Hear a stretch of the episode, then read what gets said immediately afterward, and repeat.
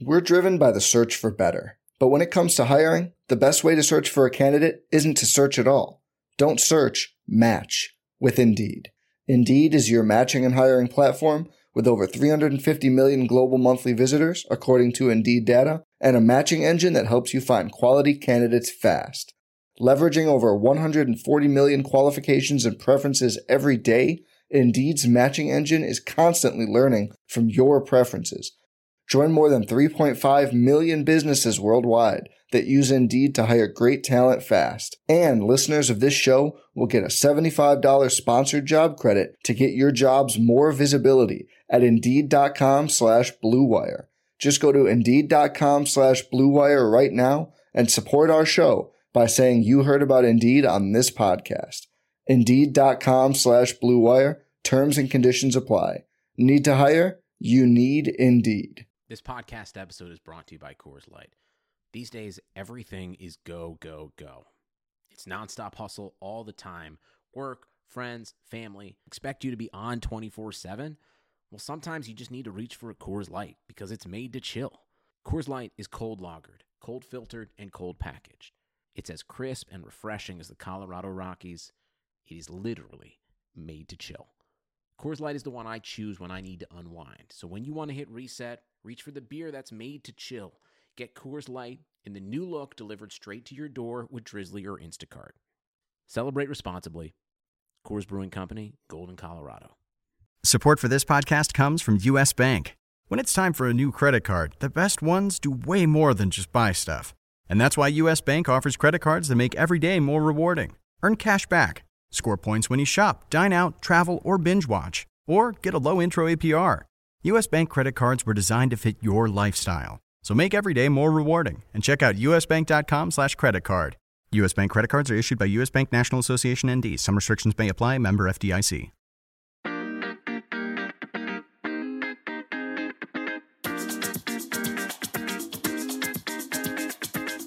This is the RotoWire Fantasy Football Podcast. Here's your host, John Halpin. Hi, everybody. It's John Halpin. I'm laughing a lot. Welcome to the Friday, September 15th edition of the RotoWire Fantasy Football Podcast, sponsored by Fanball. And joining me today is Derek Van Riper. Fanball, we're not laughing at you. Derek and I are actually laughing at, we're not getting into politics, folks, but Apparently, people are sharing a picture of Donald Trump rescuing cats during Hurricane Harvey.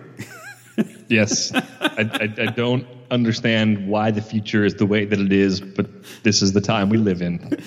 it, the picture, it, it's it's a fake picture, and um, it, if you look at it, people are sharing it. I went, oh, I want to see this picture because Derek told me about it, and it's the picture of it's Trump's head on. It looks to be a a man in his mid 20s, maybe 30, that's very healthy and fit and carrying cats, and Trump's head is on it, and people are sharing it. People is, think if it's online, it's real. Like it, it, there are people that actually think that. Like with anything, anything on the internet, like just a, a, a group of a block of words that looks like an article. I, I, mean, my grandma has fallen victim to this before, where oh, she's oh, yeah. she's asked me questions about something she's found online. She's like, "Hey, I read about this supplement online and I want to order it. And I'm like, Grandma, that's that's not yeah, don't a do good that. idea. You don't want that. And I tried to explain it, and yeah, I don't know. Some people just they they can't distill reality and, correctly. And, and please make no mistake, we're not trying to beat up on Trump here. It's just when you look at the picture and people believe it's true, it's so ridiculous that people think it's him. It's un it's just unbelievable. Like I said, the future is very weird. It's not what I expected as a child. It's it's very different than I expected. I want to superimpose my head on this photo. I could play with Photoshop later or something. That's probably going to be the meme of the weekend. Is everybody just rotating different heads on there? Crying Jordan will be on there. Yeah, they'll do the crying Jordan thing on the cats. I mean, they'll do the thing where uh, you know they they Photoshop Trump holding the cats over the girl in the one dress where the guy's looking back at that girl and then the girl he's with is like ticked off. Like ev- ev- this is going to yeah. be memed in every possible way. So right. Uh, dial in accordingly or dial out depending on your preferences. Please dial out on this one because now you know what someone will do. They'll put Hillary's head on and then everybody yell at each other on Facebook, just like always. Yeah. So it'll be good. Yeah, it's gonna. It's it's not. It's not gonna end well. No, nothing does on the internet anymore except us. So, um, all right. So one Thursday night note because God, as I said someone this morning, I think my eyes are still bleeding from what I saw of that. It was terrible. Actually, my cable box in in the bedroom went out or wasn't showing the digital tier channels where NFL Network was in the second half, and I was actually grateful that I didn't have to watch the second half of that game because it was so bad. That would lawyers would call that an act of God. Yeah, I think I agree. However, I did see the first half. I did see the the only worthy highlight of the game, which is Deshaun Watson's touchdown run. What was it 48 yards or so? And what I wanted to ask you, look, the guy doesn't look ready from a passing standpoint. But did that run by itself you make you look and go, you know what? In a 12 team league, if I got buys coming up, I can live with that guy. Yeah, I mean, I, I think we knew he had the ability as a runner, kind of coming out of Clemson, to see it pay off in his first start. Makes you a little more confident of having to roll him out there if you have to. It's a short list of weeks or I would say, you know, this is the best I can do. And in a 12 team league, 14 team league, yeah, that, that's probably going to be a case where if he's not owned already, somebody's going to swap out their backup for him right now, uh, and he won't be an option for that. But I'm looking at Houston and, and their upcoming schedule, and I'm, I don't know. I, I'm trying to think of a game where I would confidently predict Deshaun Watson to get you more than like 16 fantasy points in a game, and I, I'm not sure I'm there yet. Okay, I'm going to look at that schedule too. But okay, so if you look at this, hang on. So they've got at New England, Tennessee, Kansas City, Cleveland, Cleveland. Um, but we agree that they're better than they were. Seattle, yeah, they got a tough, tough road the next five weeks. But I mean, rest of the season, just for example, based on the running we saw, I'm not, we're not saying Deshaun Watson is ready to be like this really good NFL quarterback. I mean, Watson or Trevor Siemian. Most weeks I would probably play Siemian. If I, if I had those two as my those are my two options. Maybe my my quarterback ends up getting hurt in the next week or two, and one of those guys is my backup. I pick up the other one. I'd be more comfortable with Siemian. I like the weapons more. I like the balance in the offense a little bit more. Uh, the offensive line play for Denver seems like it's a level above Houston's. So there's just a, a little bit of everything that makes me more comfortable with Trevor Siemian right now than Deshaun Watson in year one. I mean, I think that the best thing about Watson for me continues to be that having his mobile ability and his willingness to take some shots downfield. You know, he, I think he, he, makes DeAndre Hopkins a little safer, and it's good for the running game. We know that for a, a quarterback that can make defenses pay when they overcommit. You know, that opens up some running lanes for the back, so it's good for Lamar Miller and D'Onta Foreman. You know, the split last night was like 18 12 in terms of carries, and yep early on, Foreman looked a little better, and it all kind of leveled out. They were both under three and a half yards per carry at the end of the game. So, yeah, I'm looking at Houston and feeling slightly better about them today than yesterday, but not getting overly excited about Deshaun Watson just yet. But, okay, but do, do the lack of weapons and the offensive line play, I mean, basically, do they make Watson more likely to take off? I guess they do, but at the same time, it makes it harder for him to sustain drives. You know, like yeah. it's at a certain point, the lack of, of talent around a player just makes three and outs more likely. And I think that's going to be the kind of thing that works against the whole offense. So, you know, the per carry numbers for the running backs look better. The high volume of targets DeAndre Hopkins is going to get, maybe the, the per target average is a little higher because of Watson. But Houston's still going to be a team that struggles to score some weeks, and that's going to be something that holds down the value of some of those players. It keeps Hopkins from bouncing back to the Brian Hoyer season two years ago, and you know Miller because of the presence of Foreman and because the offense isn't going to go crazy. Most likely, you know he's kind of in that fringy, like decent running back two, not really a running back one range for me. All right and uh, we might see the, the, the test of our 150 targets from Roethlisberger to Antonio Brown better than 250 from Deshaun Watson to DeAndre Hopkins. The way things are going, he just throws to him every play. just, I don't. I don't blame him. I with, with, don't either. with what else they have, they don't have any tight ends right now either. That's the other kind of downside for Watson. I mean, Fiedorowicz is on IR. Ryan Griffin didn't play, so young quarterbacks need a tight end to rely on. It's a big target, short intermediate passing game it's an important spot. Uh, I saw someone pick up Gary Barnidge in one of my leagues. Is he is he latching on somewhere? Is he a guy that could end up in Houston? I thought I saw a report today that he could end up in that Houston was talking to him because they That have literally sense. nothing else. Yeah, they they got wiped out by injuries. Yeah, so he was meeting with the Texans this week for a workout. That would be good for Watson, but still not the kind of thing where I'm looking at him and saying top 12 quarterback. I think matchup play based on you have a bye week and you know his floor because of his running ability is a little higher than I don't know maybe Brian Hoyer in a tough matchup or something like that. Okay. Um, everyone, we need to thank Fanball for sponsoring the RotoWire Fantasy Football Podcast. Check them out now. As always, fanball.com. Uh, social media, Derek's at Derek Van Riper. On Twitter, I'm at jhalpin37. You can catch uh, all the news you need at RotoWire NFL injuries between now and kickoff on Sunday. You can also reach out at RotoWire or find us on Facebook and send us a question there. Um, all right, well, Odell Beckham's the big one this week again. We're, we're recording this right now. It's Friday, a little before 5 p.m. Eastern. And Odell Beckham um, practiced in a limited fashion again today. Uh, according to Ralph Vacchiano of Sportsnet New York, there is, quote, optimism within the Giants organization that Odell Beckham will play. However, it's Monday night. We don't know if he'll play. We don't know how effective he'll be, yada, yada, yada. I mean, again, are we rolling into this with the backups? Last week we had more backups because it was Sunday night rather than Monday night. But I mean, do you sit on Sterling Shepard or Evan Engram, or do you just say, "I'm not, I don't want anything to do with this, and I'm playing someone else"? You know, I think we could get some information after Saturday's practice since they got the Monday game. Could get an update at some point Sunday from Adam Schefter or Jay Glazer.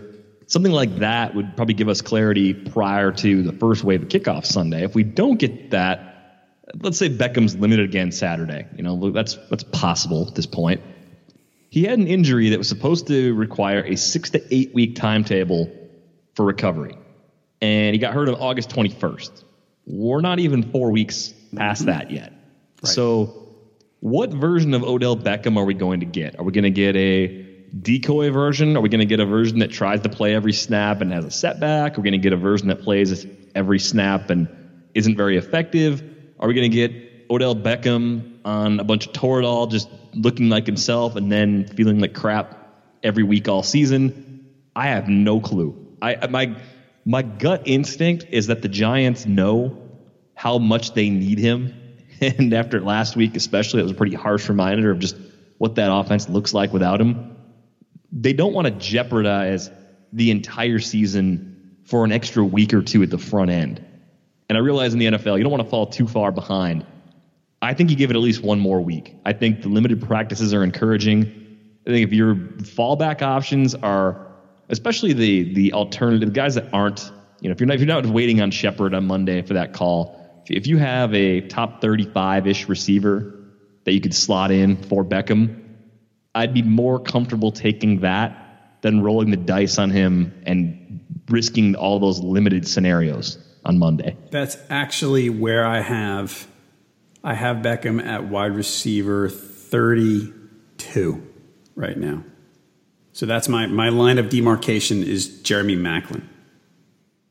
Yeah, if you got Jeremy Maclin playing Maclin makes more sense. Like that, the Maclin's floor is reasonable enough to forego the first week back of Beckham, not knowing one if he's active and two how active he'll be if he is in fact on the field because it, it's it, it could just be a true game time decision. We may not get that extra info before the Sunday games kick off. Right. Okay.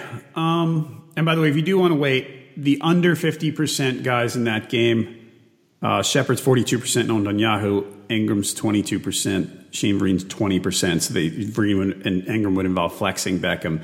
The other side, all the receivers on the Lions are owned in too many leagues. Marvin and Golladay. Golladay was a popular guy this week. He went up to, I think, 74% ownership. So you're not getting any Lions to wait on Beckham. Ebron, none of it. Um, all right, Colts ruled out John Brown. He's got a quad injury. Shocker. Um, Bruce Arians must be thrilled. Um, the Colts, in addition to being terrible on the offensive side of the ball, they're not good on the defensive side of the ball, and they're going to be without uh, cornerback Vontae Davis and safety Darius Butler. Um, is JJ, how appealing is JJ Nelson? I like him quite a bit. I mean, he doesn't need a lot of targets to be productive, and without John Brown, when they throw downfield, it seems like there's a decent chance Nelson's going to be that guy. He's a burner, as we've seen in his previous opportunities to fill in for John Brown. And as far as like an actionable, what would you do you know, if you're looking at the waiver wire and Nelson's out there and you're rolling a mediocre running back, you know, a Rob Kelley type. Mm-hmm. I might know somebody who has this problem on their hands. it's really tempting, especially if you're getting like a half point per catch, because we know Kelley's not going to catch that many passes with Chris Thompson there. It's really tempting to kind of swing for the fences with Nelson because he could take six or seven targets, catch four or five balls, but score on like a 50 yard play. He doesn't need doesn't necessarily need Carson Palmer to throw it 40 yards in the air either. He might just take a catch near the line of scrimmage and beat his guy and be gone. I mean, that's the kind of breakaway speed he has. No Vontae Davis for the Colts. You know, Larry Fitzgerald's going to be a, a, volume machine, but he can't get every target. Right. And Nelson to me is kind of that clear cut number two who seems to have a little bit of a rapport with Carson Palmer already. And uh, Nelson, five catches on six targets for 43 yards and a touchdown in week one. So um, he's throwing to him. Uh, last injury to talk about. Uh, Chargers are going to be without Jason Verrett, really good corner. Um, what does that make you think? I mean, uh, DeVante Parker is the obvious one. Kenny Stills was a bit of a trendy sleeper for some people in, in the preseason. Uh, do, do you want to upgrade those guys? Yeah, I think you do. I, think uh, Casey Hayward might match up on DeVante Parker, but that's not a matchup that it makes me sit Parker in most circumstances. Stills is always kind of a, a GPP consideration. I think once we get to the bye weeks and injuries have picked apart our rosters a bit more, that'll be the point where I start thinking about him as more of a season long option. Uh, he's almost the kind of player I don't even like having Kenny Stills on my bench. It's just he's out there in most of my leagues, like 12 team leagues. He's always available for free. It seems like, and, and unless one of Landry or Parker were out of the equation for several weeks. I just don't think the week to week target volume is enough to where you want to use a roster spot on him. So DFS tournaments, I can see it maybe as your third receiver. Uh, Parker, you know, I, I, like him enough anyway where I'm probably using him. So it's good news for the Dolphins passing game as a whole, but I don't know if one player is going to get a huge jump because of Verrett's absence. All right, that's fair. Um, all right, everybody. So we're gonna get ready for DFS this weekend. Have you tr- and you've tried daily fantasy sports? And you know you had fun and you loved the competition, but you know you lost a lot probably. I mean, not all of you, but a lot of us. It happens. Um, the, the, sharks in the pool, they just they kind of probably in a lot of cases they took your money. You know, raise your hand if you know what I'm talking about. Uh, you so you quit playing, but playing daily fantasy is supposed to be fun. It, it, but when you lose, it's really not so fun. But we're going to tell you about a whole new approach to daily fantasy sports here. It's the Fanball number at Fanball.com. Here's the Fanball difference: your Fanball number identifies your skill level and ensures that you play in contests against players at that skill level. So let's say your Fanball number is 35. You're not going to be playing against experts rated in the 80s and 90s. They have their own contest at fanball.com. Every player has a fanball number and every contest has a fanball number. So you can find a contest rated around, say, that 35 and know that it'll have players just like yourself. They've leveled the playing field with the fanball number at fanball.com. Have more fun and a better chance to win. That's fanball.com. Check it out for daily fantasy. Okay, who are you curious to see this weekend? Not necessarily, I mean, you know, we always want to see Antonio Brown. But who are you curious about? What players are you looking at going, I want to see how this guy does in week two, whether it's a bounce back or a continuation or whatever. What's the encore going to be for Kareem Hunt? There's nowhere to go but down. But he's going to get heavy workloads week in and week out as long as he can shoulder it, right? I mean that that's inevitable. Um, by the way, he's 6,800 on fan ball, so ownership will be, I expect, very high on Kareem Hunt mm. on Fanball this weekend. Uh, you know, same with the, the Patriots. You look at that game. Is their defense going to recover? I mean, the Saints are a tough matchup in the dome, especially. Can they show up and at least play well enough to win in a shootout? How's the distribution of carries going to look this week? Is it still going to be a lot of Mike Gillislee? Uh, that's a that's a huge one for me. Seattle's offensive line. They looked brutal against yeah. the Packers. I mean, the Packers have a healthy defense right now. We know with Clay Matthews and Nick Perry, that's always subject to change. What's Seattle going to look like against a team like San Francisco? Because the Niners are getting a lot of pressure.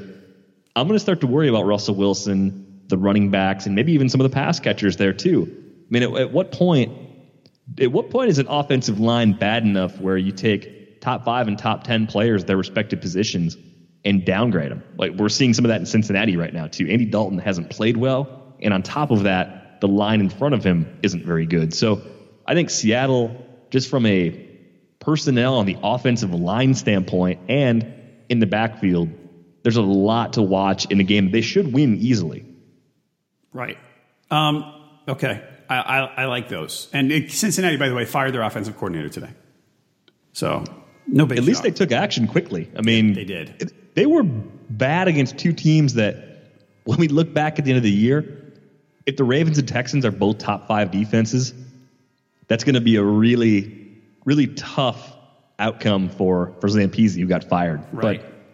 But uh, at the same time, the Bengals have plenty of weapons offensively, so they shouldn't have laid an egg in back-to-back weeks at home. I mean, failing failing to score a TD at home in back-to-back games is really hard to do. Really hard to do. I agree. Um, all right, Todd Gurley.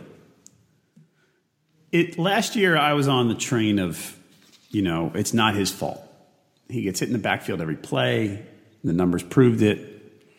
Um, last week they just tore the Colts apart, but Todd Gurley really didn't. He went 19 for 40. At what point he plays the Redskins this week? Another, you know, not a terrifying opponent. If Todd Gurley goes 16 for 45 this week, I mean, is it time not to cut bait? Because a league where you would cut him is hard to imagine. But uh, are we, are we finally at the point where we need to completely revise our expectation? Yeah, I mean, if if Gurley Gurley was drafted pretty close to Lamar Miller mm-hmm. at the running back position, and they might be more similar than we want. I know in, in leagues where people are more aggressive with upside, like the NFFC, the Gurley price was a little higher. Miller sank a little bit, but there was a, a good portion of draft season where Gurley and Miller were within ten picks of each other It may turn out where they're actually more similar than we ever thought. I hope that's not the case. I hope Todd Gurley's the guy he was as a rookie, but that he wasn't running wild on the Colts, that surprises me. Maybe the Colts were selling out a little bit to stop the run, and that's why Jared Goff ate him up. I, I don't think that was really it. It was not. It was not the first week you were looking for from Todd Gurley. Like if, if you if you drafted him in the second round because you believe in those skills, and I, I do. I, I, I thought what he did as a rookie was real. I mean, he did that behind a pretty bad offensive line on a Jeff Fisher coach team as a rookie coming off a torn ACL. One of the more impressive rookie seasons I've seen from a running back. But at a certain point, you can't just sit here and keep projecting him to do that again. Right. Because it's it's been a year and now another game on top of that. So what, what's his buffer really? Like when when are you willing to say Gurley's just not the guy that he was as a rookie anymore. Is it after this week? Is it four or five weeks into the season? Because he got Washington at home, San Fran on the road, Dallas on the road. Those are his first four. Right. Are, are four weeks this season enough if, if he's averaging three yards a carry after we get through week four? I think yes. I mean, I, and I think I don't know that I think he's Trent Richardson, which is a comp that some people use, but he's. I mean, I, last year I was I was confident all along that he was going to be he was going to return to the guy he was as a rookie and uh, because of the breakaway ability. And, and I just it if we go through those four weeks against those teams and he's averaging you know two point seven I, I mean I don't know. That that's that's when I look and I say I don't know that I care about the volume. I'm going to be benching him more than I expected. I mean it's going to come down to how much running back depth you have but you don't want tough decisions for a guy that you drafted in the first three rounds. No. That's that is not the outcome you were expecting. And I have him in one league, and it wasn't because I wasn't trying to get him more. It just kind of worked out that way.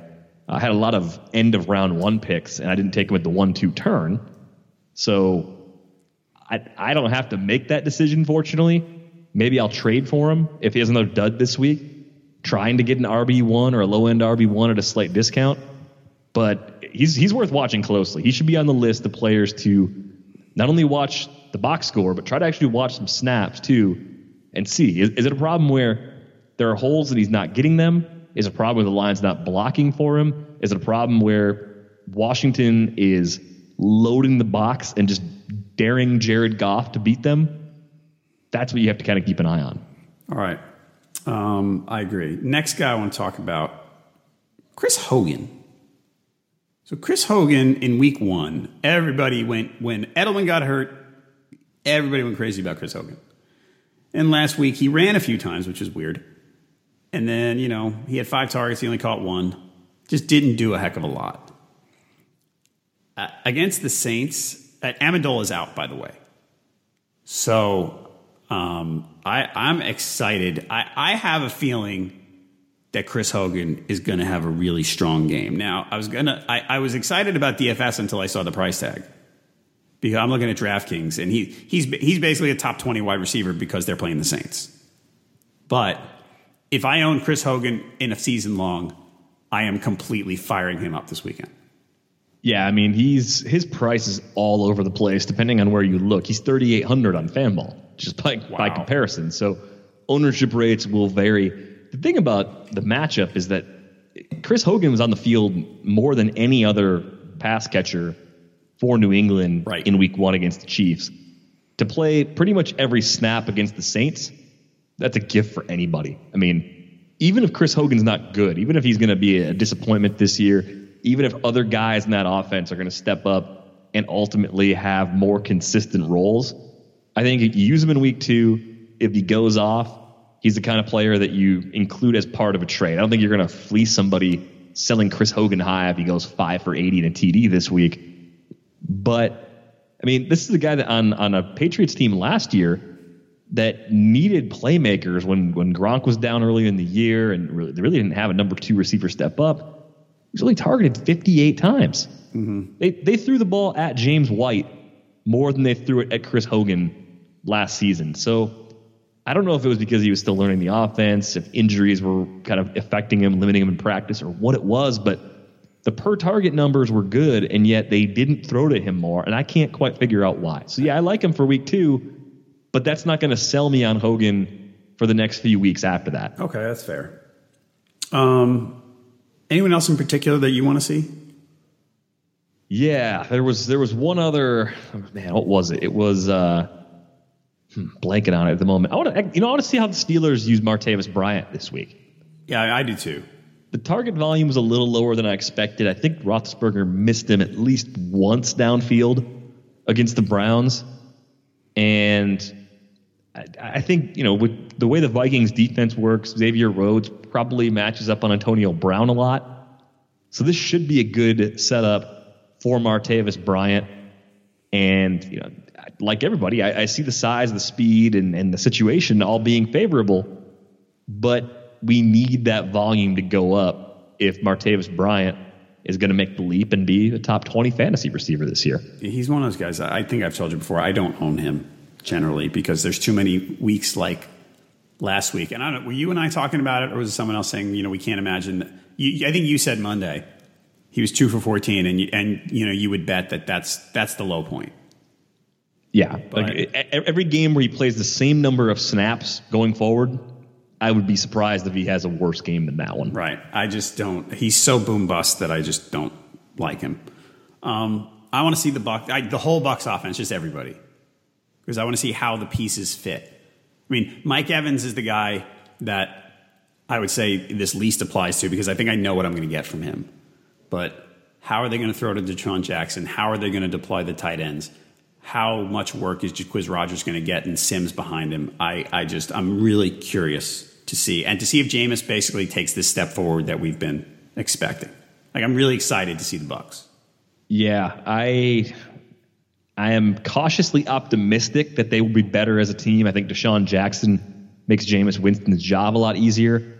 I am not overwhelmed by their options at running back until Doug Martin comes back. And even then, it's Doug Martin. But I, I feel feel better about the possibility of them getting a good version of Doug Martin than the version of Jacquizz Rodgers that ran over a pretty bad San Francisco defense last year and right. needed heavy, heavy volume to be, you know, a useful fantasy contributor. Yep.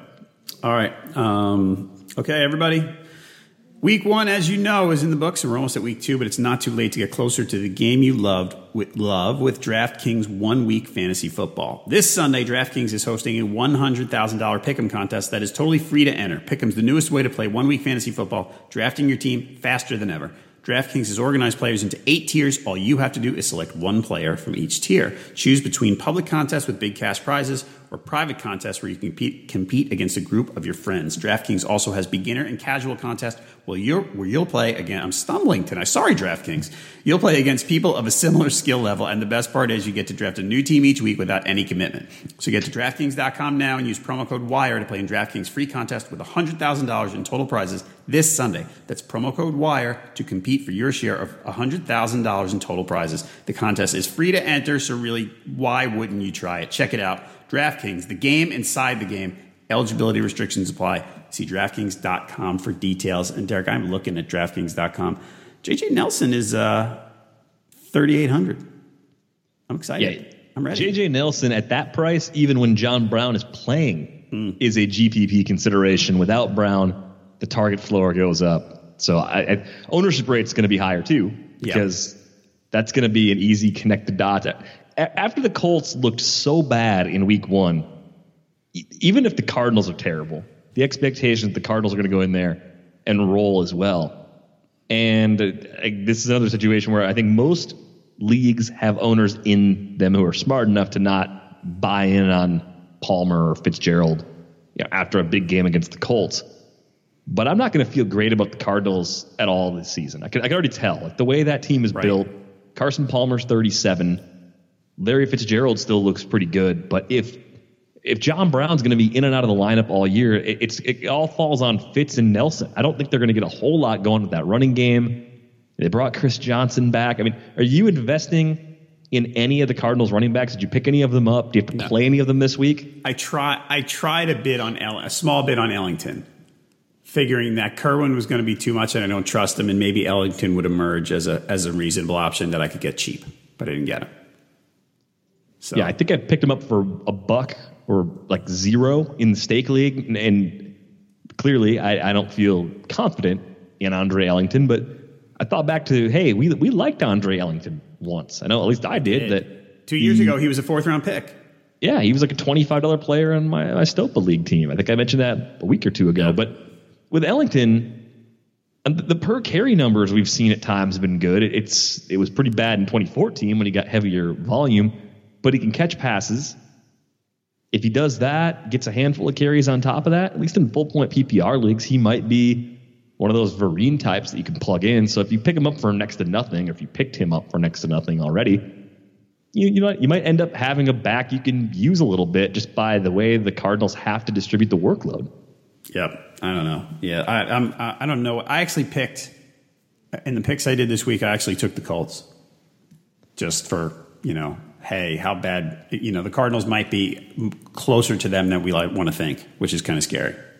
So Ah man, I, I the Colts even with luck are bad. I know, I know.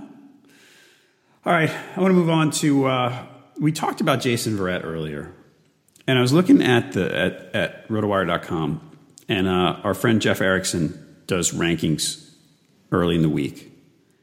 Jeff has Jay Cutler at QB eleven. Now you are not Jeff Erickson, so I am not going to you know shine the FBI investigator spotlight in your face and ask you why he has Cutler at QB eleven. But why do you think he has Cutler at QB eleven? I think you start looking at the guys he has below them, below Cutler. There's a lot of tough matchups. There's a lot of uncertainty. But in that game, I like Rivers more than Cutler Yeah, because I like the weapons a little better that Rivers has. It, it's not; those teams are not that different. They match up pretty well against each other. So I would have Rivers ahead of Cutler. If Wentz were at home, Carson Wentz would be ahead of Cutler at Arrowhead without Eric Berry. That's probably about right. Cutler Wentz being kind of a coin flip. You know, Tyrod's on the road against Carolina. I know you believe in the Carolina defense, and I'm on board with that. Mariota at Jacksonville. That one would be one. If I'm choosing between Mariota and Cutler, I think there's some people out there that have to make that decision. Mm-hmm. I'm not punting on Marcus Mariota after one disappointing game against Oakland. Oakland's a good team. I know he had him at home. But Jacksonville got to tee off on Tom Savage and Deshaun Watson in his first NFL action last week. So I'm not looking at Jacksonville with, with a lot of fear, even though the, the personnel on defense is, is better and they look like a team on the rise. They got to prove it for more than one week for me to say that Cutler is a better option than Mariota in week two. But uh, but they changed their name to Sacksonville. Didn't you see that?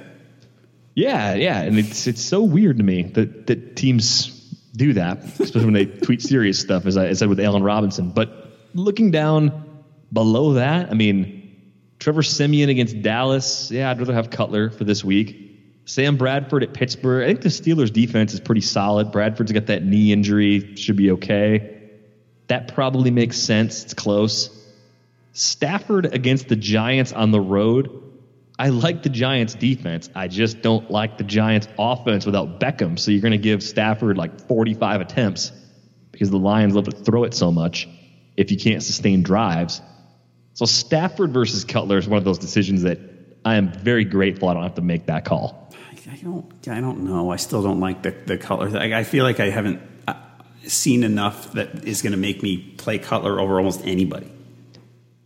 Yeah, I mean, I, I, I could see bumping him down four or five spots, but once you put him at like the midpoint, you put him at like 15 or 16, there's not a lot below that point that I feel good about. Dak being on the road in Denver I hate that keeps one. Dak down there. That's Right. not a good spot.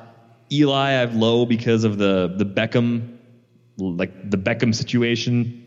It's it's a crapshoot on the bottom half of the quarterback list right now. All right. Um, next, I want to go to the Bears. Um, Tarik Cohen was a popular guy this week after the way he played in Week One, and you know, well deserved. They threw to him a ton. He ran well. He's a really fun player to watch. Um, Jordan Howard, shoulder injuries listed as questionable, expected to play.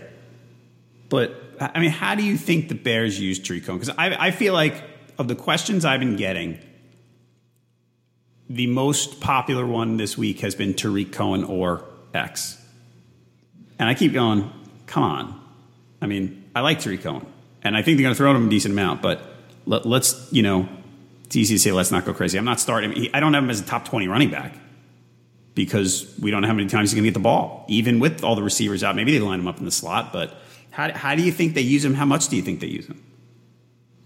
The, the Darren Sproles comps are so funny because I, I heard a clip of Tarik Cohen talking about that as the comp and how he, he believes in it. He's, he hopes he can be around and productive as long as Darren Sproles has been.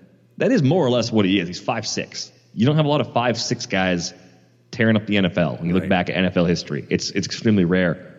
Uh, unless Jordan Howard's shoulder injury is more serious than we think it is as of right now, I just see him catching some passes, getting a few carries, and because of the low volume, he's going to be volatile. That's just the way it is. Full PPR, sure, maybe there's some flex appeal if you're talking like 14 teams, but I think he's just a guy you have on the bench that, you know, once injuries and bye weeks become a factor, or if Jordan Howard goes down, then you can trust him. But as a as a role guy, even on that team, I was only willing to throw about five percent of my FAAB at Tarik Cohen. It wasn't enough to get him in any of my leagues. Right. And I'm not sad about that because I think that skill set, explosive as he is, is reasonably easy to find throughout the year on the waiver wire. And it's and it, and that skill set screams limited role. Right. I mean, like Jacquizz Rodgers had that little run last year where he was a starter. And even if Doug Martin weren't coming back this year, let's just say Doug Martin got released by the Bucs. Would anyone expect Jacquizz Rodgers to keep the starting job all season? No. Koetter likes him, it seems like, but yeah, I agree with you. You, you wouldn't be seeing Jacquizz Rodgers getting 20 carries a game. Nah, just it, it, it wouldn't happen all season. Right. Because that limits your ceiling. That's a good team, and they basically say, I, we have to try something else to make plays. So, Yeah, you gotta you gotta have balance. So, I mean, the Bears they are uniquely thin with pass catchers otherwise. So, high volume of receptions could be there for Cohen. I just don't think he's gonna get many carries to carry many chances to carry the ball, Right. and that's gonna ultimately chip away at his overall yardage output. all right. Um, I want to go to Denver. In, in the preseason, Jamaal Charles looked okay, and people were some people were a little curious as to how he was going to look and, and how much work he'd take away from CJ Anderson. Well, CJ Anderson got 20 carries for 80 or 81 yards, I think. Jamaal Charles 10 for 40. Um, what, what, do you what do you make of this? I was excited as a CJ Anderson person, fan, and owner somewhere. Um, Jamaal Charles, I kind of went, all right, that's nice. I don't know if I see it continuing, but they, they can't keep running that much. There's there's not going to be 30 carries to go around between the two of them every game. There could be though, because if if you're the Broncos, you got a good defense, so you're probably playing a lot of close games.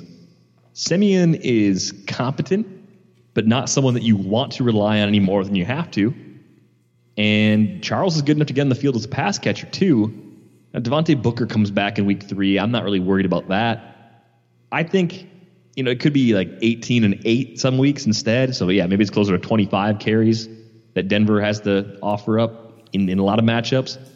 But I think what they did kind of works, where it's two thirds, maybe even three quarters of the touches going to Anderson and the rest going to Charles. He'll have a couple games where he catches a few more passes and scores and, and becomes kind of a fringy flex option in bye weeks.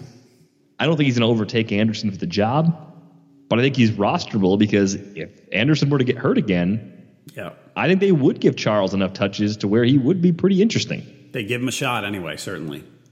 All right. Yeah, he's a he's a good handcuff. Not, I mean, and again, I, I don't have a lot of C.J. Anderson. I've got Charles in a few places where I don't have Anderson, just in case Anderson breaks down. I think Anderson looked really good in Week One, so yeah. Um, I don't really expect him to shake up the balance with both of those guys healthy. I think it's going to take an injury for a, a, major change in Denver. All right, they can run on the Cowboys, we think, right? Yeah, I mean, add the Cowboys' defense to the list of things that I'm kind of curious about for Week 2 mm-hmm. You know, what what percentage of what they did Sunday night was their personnel and scheme being better than we thought, and then what percentage was the Giants' offense just looking so lost and confused?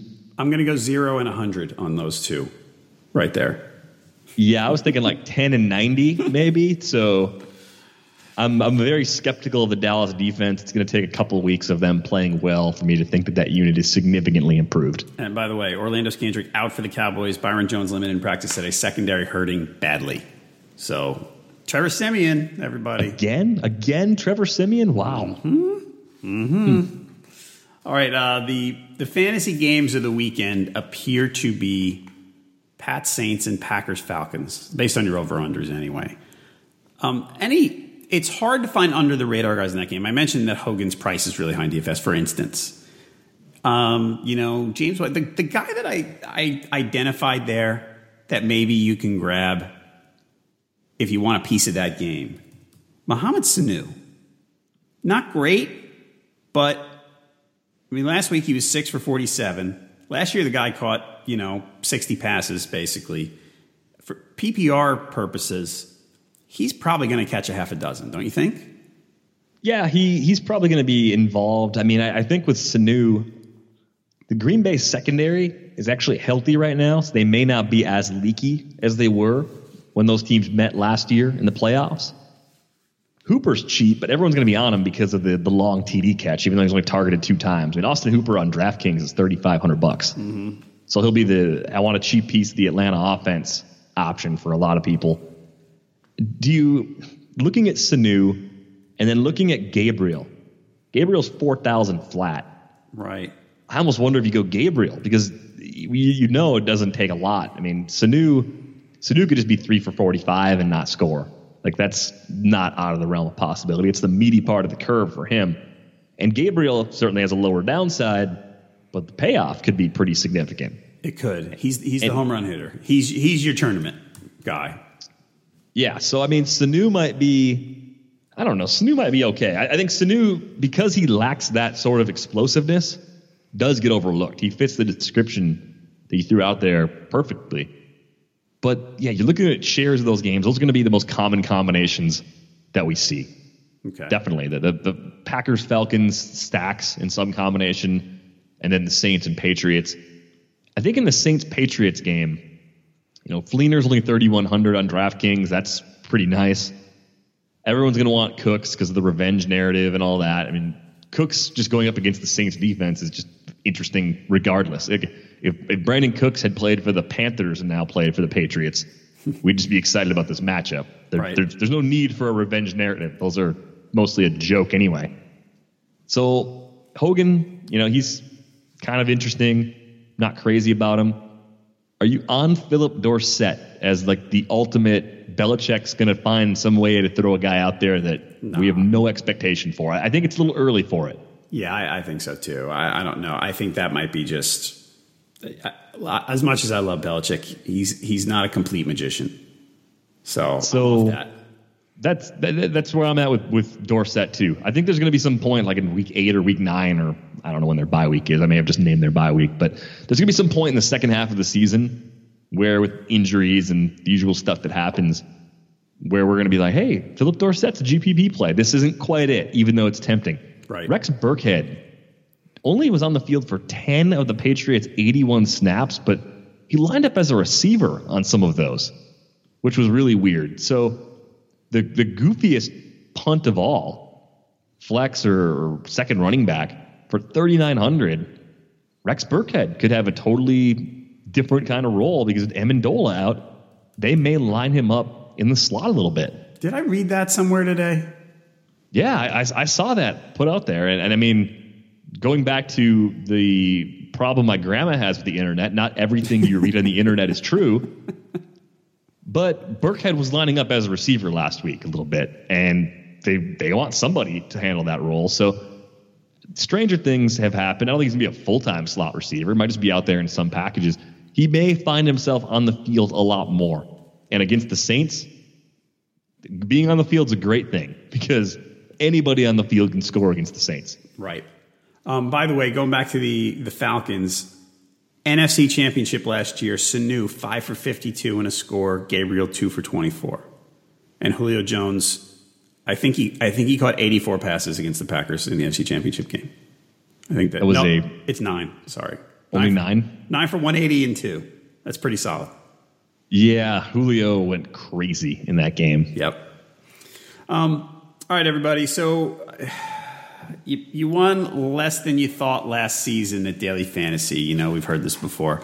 Um, playing against people with 100 entries, you know, it sounds like a nice challenge, but more often than not, it is a losing proposition. But if you're tired of losing in Daily Fantasy Football, check out Let's Rumble in the Apple App Store. That's Let's Rumble, which is Rumble without an E at the end, matches you with players of the same skill level, giving you a fair chance every time. You can play head to head for your best chance of winning, or group up to play multiple rivals for a bigger payout rank in the weekly leaderboards to win free cash prizes. You heard that right. Free cash prizes awarded every week. All you have to do is play the game and you'll be entered in the leaderboards. Your highest score will determine your spot that week. Download Let's Rumble in the Apple App Store now. Get a free $5 bonus with your deposit. Check it out. Let's Rumble in the Apple App Store and get that free $5 bonus. Thanks a lot, Let's Rumble. Check it out, everybody.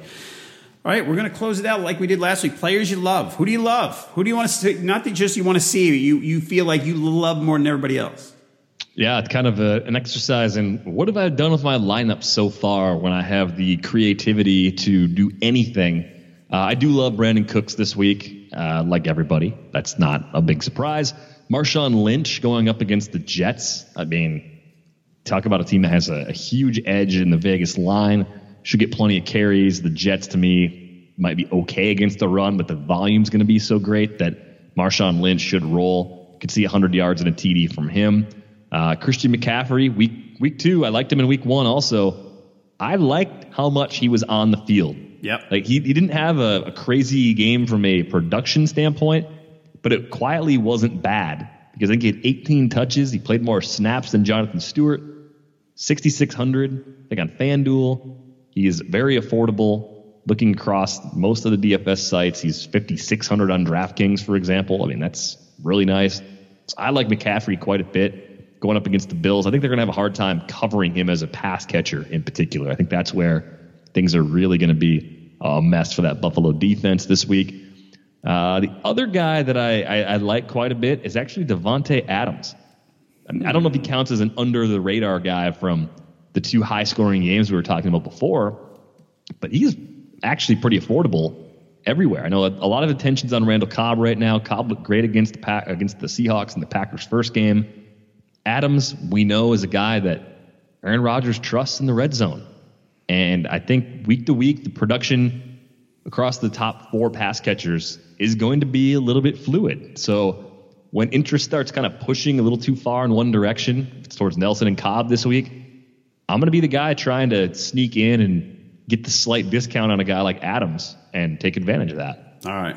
Uh, mine are I, I love I think Jameis is going to light up the Bears. I know I mentioned him earlier, but I really want to see that. Um, Terrence West. I mean, I do want to see how much he, he splits with Buck Allen, but Terrence West. We everybody gets. People were excited about Woodhead in the preseason, right? And then Woodhead got hurt and I know it's a different thing. You know, people owned West and didn't own Buck Allen. People said, "Oh, I got to go pick up Buck Allen." Look, he got more snaps than West last week, and man, Buck Allen. I think he finally fantasy relevance is back for Buck Allen. Terrence West just he, he's playing against the Browns in a game that I said I'm not beating up on the Browns as much as we used to, but the Ravens should win this game. And they're, if they're ahead, they're going to run. Terrence West ran 19 times last week for 80 yards and a touchdown. I mean, he's the early down back, and they're going to run. So I think Terrence West doesn't get enough love, uh, and, and, I kind of like him a lot. Uh, Randall Cobb's the other guy. I, I think we might have talked earlier this week. I really liked the way they used him last week because last year I, I and you can give me more insight about this. I couldn't wrap my head around what happened last year. I know there were injuries going on, but Rodgers, Rodgers loves Cobb, right? Yeah, they they have a great relationship. They do commercials together. Uh, I believe Rodgers was in Cobb's wedding as one of his groomsmen. Like they're tight. Like it, that matters. That chemistry matters. Like they they have that. They have that experience playing together. We've seen Randall Cobb on plenty of broken plays, key plays for the Packers of the last five years, where he's found space. Rodgers finds him, and there's so much for opposing defenses to account for on the outsides and over the top that Randall Cobb has a lot more room to work now underneath that he's had, and he's healthy. That's that's the key thing too. Yes. We've talked about him before.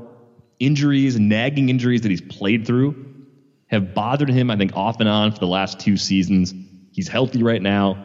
I totally understand why you're on him. It, it might make more sense if you're going to stack Packers to go with an Adams Cobb Rodgers combo or a Cobb Bennett Rodgers combo just to kind of lower the the cost and then to get exposure to the lot of the Patriots and the Saints and the other the other high scoring games this week. I mean, that might be the way to go. Not because Nelson's not a good play, but because there's such a price difference and you're still getting really good ceiling potential from those second and third and even fourth options in the Green Bay offense. Cobb 5900 on DraftKings. That's a pretty good price yeah, it's really it's really cheap. It doesn't seem like there's a, a big adjustment yet for his role. And that came against a great Seattle defense. This the, the one of my takeaways from week one, you know, Seattle lost, but Seattle's defense looks as good as it's looked in the last five or six years. Like right. they they are going to be fierce as they start to gel a bit more. They lost Jeremy Lane early in that game.